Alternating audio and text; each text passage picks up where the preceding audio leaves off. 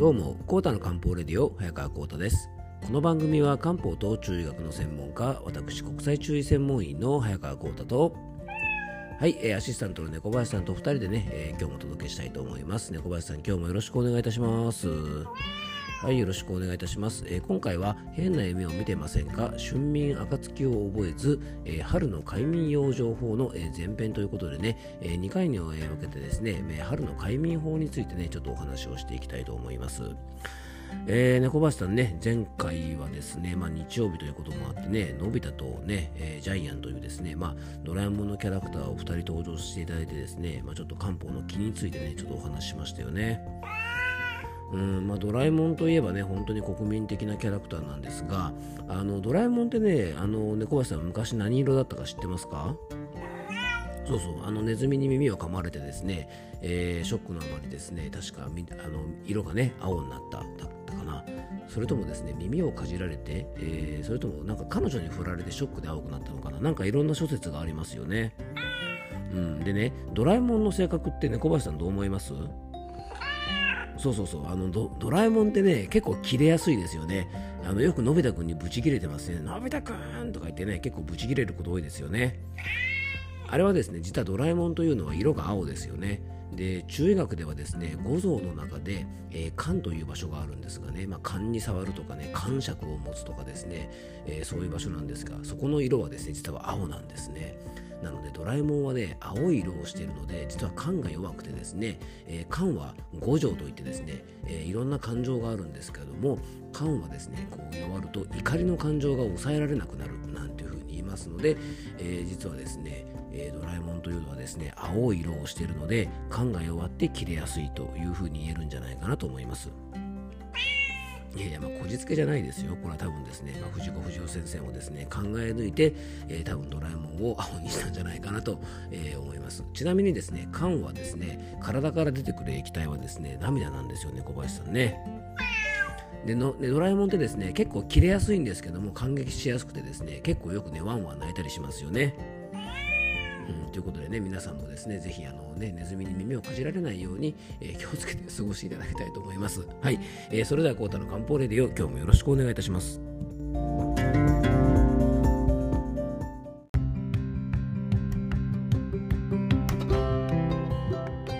はい、ということでね、今日の本題の方に入っていきたいと思うんですが、えー猫林さんもね、月曜日から何の話をしてるんですか、一体本当に。ね、なんかドラえもんの色がどうのこうのですね、まあね、また今回もこじつけみたいな話なんでね、またこの話が長くなると、えー前振りばっかりになっちゃうのでね、えー本題の方に入っていきましょう。えっ、と、今回はですね、睡眠についてですね、あの、皆さんね、春眠暁を覚えずなんて言ね、非常にあの有名な言葉があるんですが、あの、最近皆さんどうでしょうか？ぐっすり寝れてますか、えーすっきり起きて、えーられるでしょうか？ね。まあ、春眠暁を覚えずって言葉はですね、まあ、春はぐっすり寝れる時期なんで、えー夜が明けたのも気がつかないで寝すぎちゃうよという言葉なんですね。でまあ、それぐらいですね、春という季節は暑すぎず寒すぎず、まあ、本当に気持ちよくね、えー睡眠が取れる時期でもあるんですが、実はですね、不眠の症状が出やすい時期でもあるんですね。で春はね何かと行事も多くて、まあ、環境変化とかによるね、えー精神的ストレス。で、えー寒暖差とか気圧変化。まあ本当寒暖差すごいですよね。あの僕が住む山梨県もですね土曜日は最高気温がね30度。ね。夏のような暑さに昼間なったと思ったらですね、まあ、昨日は打って変わってね一気に気温がね、えー急降下してですねあの肌寒い日曜日だったんですけども、まあ、それぐらいですね寒暖差とか気圧変化による、まあ、肉体的ストレスね、まあ、こういったものがあってですね自律神経の乱れが起きやすく、まあ、睡眠トラブルも起きやすい時期なんですね。で実はねあの漢方では、まあ、春がね非常にあの不安定になりやすくて、まあ、不眠が多い時期先ほどねドラえもんのところでね、まあ、色が青で寒ね寒は春なんです実はね。はい、えー春に弱る寒がねバランスが崩れると情緒も不安定になって、まあ、不眠が増えるというふうに考えられます。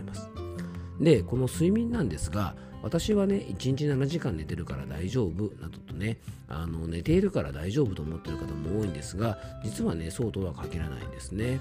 でよく養生でねあの食事のことを聞くと、まあ、自分はねバランスの良い食事をとっていて野菜とか果物とか肉とか魚いろんなものをね、えーちゃんと食べてるから大丈夫ですっていう話をよく聞くんですがまあ、バランスのいい食事を食べてればいいってわけではなくてね。例えばね食べてる時間がでたらめだったりとかするとどんなにいい食事でも体の負担になっちゃうんです。要はね食べればいいっていうものじゃないんですね。で睡眠も同じで自分はね7時間か8時間寝てるから大丈夫というふうにおっしゃる方もいるんですがよくよくお聞きするとですね結構睡眠の質があんまり良くない方も中にはいらっしゃるのでまあ寝ればいいっていうものでもないんですね。でね、7時間から8時間ぐらいの睡眠をとってればいいってもんじゃないなんていう話を今しましたがあの大事なのがですね睡眠の質なんですね。でこのね睡眠の質を確認するときに大事なポイントの一つがですね寝ているときに見る夢ですねで夢を見るということは、まあ、睡眠にとってはね、まあ、これいいことなのかどうかねよく夢判断とか夢に関する情報っていろいろあるんですが、まあ、そもそもねこの夢というのが何かというと寝ている時にですね見る夢は、まあ、基本的にレム睡眠の時に起こる要はね、えー、浅い睡眠の時に起こるというふうに言われております。で夢を見る時間帯というのはですね結構決まっていて、えー、寝た直後のねちょっと寝ぼけてるような時間帯とか起きる直前、まあ、起床、ね、時間の1時間ほど前とかに、えー、よくねこの夢を見るなんていうふうに、えー、言われております。でちょうどね肉体はまだ寝てるけども脳が覚醒して起き始めた時間帯とか、まあ、寝始めの体はね寝てるけどもまだ脳が深く寝てないような状態なので、え、夢を見やすいというふうに考えられております。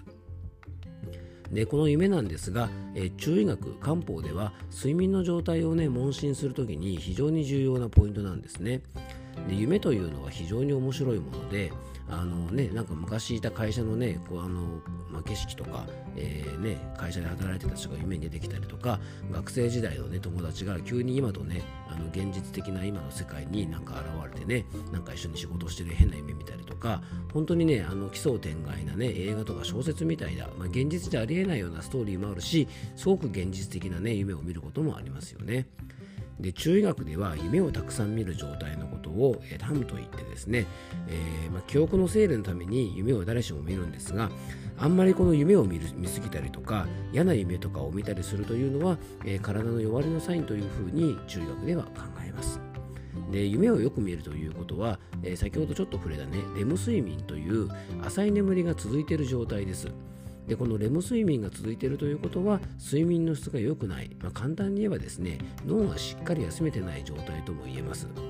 で睡眠がね僕たち人間にとって、まあ、人間だけじゃないですね。あのもちろん猫とかもそうだと思うんですがなんで一番大事な養生かというとそれはね脳が唯一休める時間帯だからなんですね。で現代人は肉体疲労はもちろんですがやっぱり脳疲労がですね疲れの大部分を占めている方が多いと思います。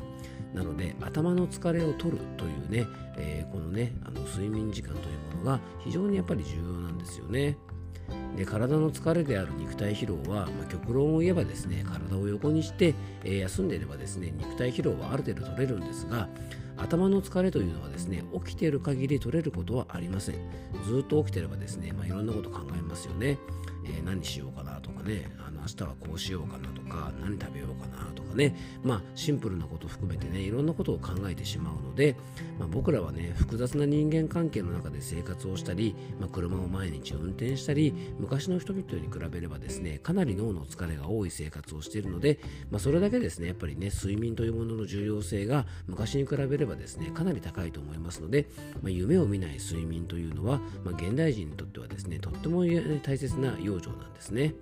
えっと、今回はですね睡眠の重要さについて改めてお伝えしましたので次回はですねそんな睡眠の質を整える養生法について、えー、お話をしていきたいと思います。最後に僕からご案内がありますのでよかったら最後までお付き合いください。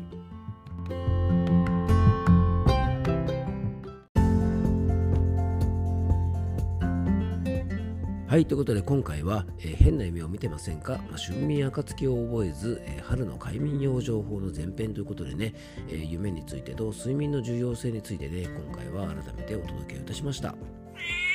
うん、猫林さん最近どうですか？ちゃんと寝れてますか？うん、まああなたはね、よく寝てるというか、まあ、ほとんど寝てますもんね、基本的にね。うんまあ、それが猫の仕事だって言えればね、そこまでですがね。まあ、猫はですね、寝ること書いて猫なんて言われるぐらいですね、まあ、本当によく寝てますもんね。まあ、それがね、にゃんこ的にはやっぱりね、一番の健康法ってことですよね。うんまあ、うちのね僕のあのにゃんこさんもですね本当によく寝てますね寝てるか暴れてるかねご飯食べてる、ゴロゴロしてるかもくもくされてるかどちらかだと思うんでね。あの皆さんもですね猫を見習って、えー、ぜひですねいい睡眠しっかりとるようにしていただきたいなと思います。はい、ということで最後に僕からご案内です、えー、この番組ではあなたからのメッセージやご質問、番組テーマのリクエストなどをお待ちしております。メッセージやご質問は番組詳細に専用フォームのリンクを貼り付けておきますので、えー、そちらからよろしくお願いいたします。皆さんからのメッセージ待ってます。えー、そしてですね、え僕との漢方相談をご希望の方は、え僕のお店のホームページのお問い合わせフォームや LINE などからお気軽にご連絡ください。えっとね、遠くの方も、このリスナーのね、番組のリスナーの方は本当全国ね、えー、つつ裏裏ね、えー国外の方もですね結構聞いてくださってる方がね何パーセントかいらっしゃるということなので、えー、もちろんオンライン相談だったらね海外からでも OK ですのでね、えー、もし僕と漢方相談をしたいという方がいらっしゃったら、えー、お店のホームページをですね番組詳細の方にリンクを貼り付けておきますので、えそちらからお気軽に、えーと、問い合わせフォームとか LINE の方でね、えご連絡いただけたらと思います。えー、今日も聞いていただきありがとうございます。どうぞ素敵な一日をお過ごしください。漢方専科サータ薬局の、えー、サータ薬局じゃないですね、サータ薬房の早川幸太でした。では、また明日。